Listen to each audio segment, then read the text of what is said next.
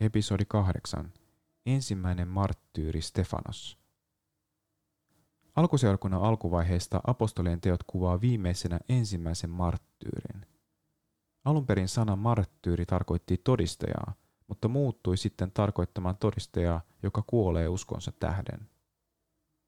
Ensimmäinen marttyyri Stefanos oli kreikkaa puhuva juutalainen, joka oli yksi seitsemästä diakonista – Stefanos oli täynnä pyhää henkeä ja julisti sanaa suurella viisaudella ja teki tunnustekoja Jerusalemissa.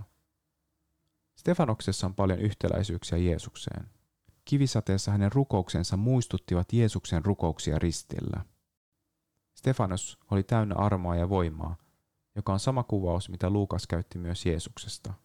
Stefanos teki suuria ihmeitä ja tunnustekoja.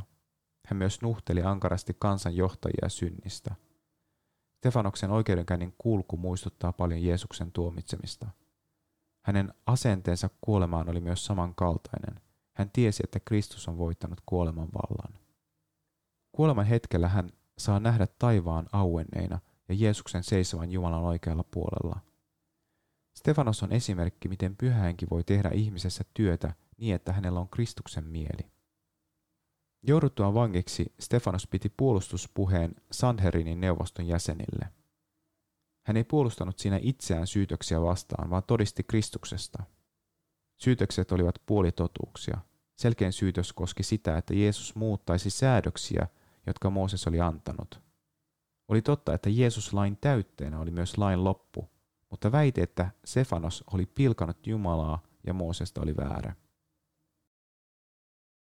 Stefanos ennusti puolustuspuheessa, että Jerusalemin temppeli tulisi tuhoutumaan, mutta se ei olisi enää olennaista, koska Jeesus oli Mooseksen ja profeettojen ennustusten täyttymys.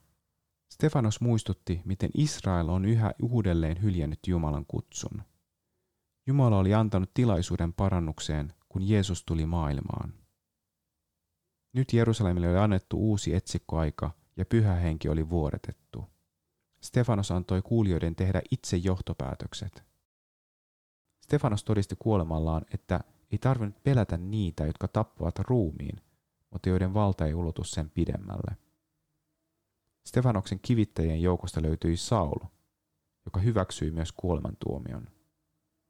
Myöhemmin kuoleman jälkeen Stefanos tuli saamaan vastauksen rukoukseen, jonka hän lausui kuoleman hetkellä.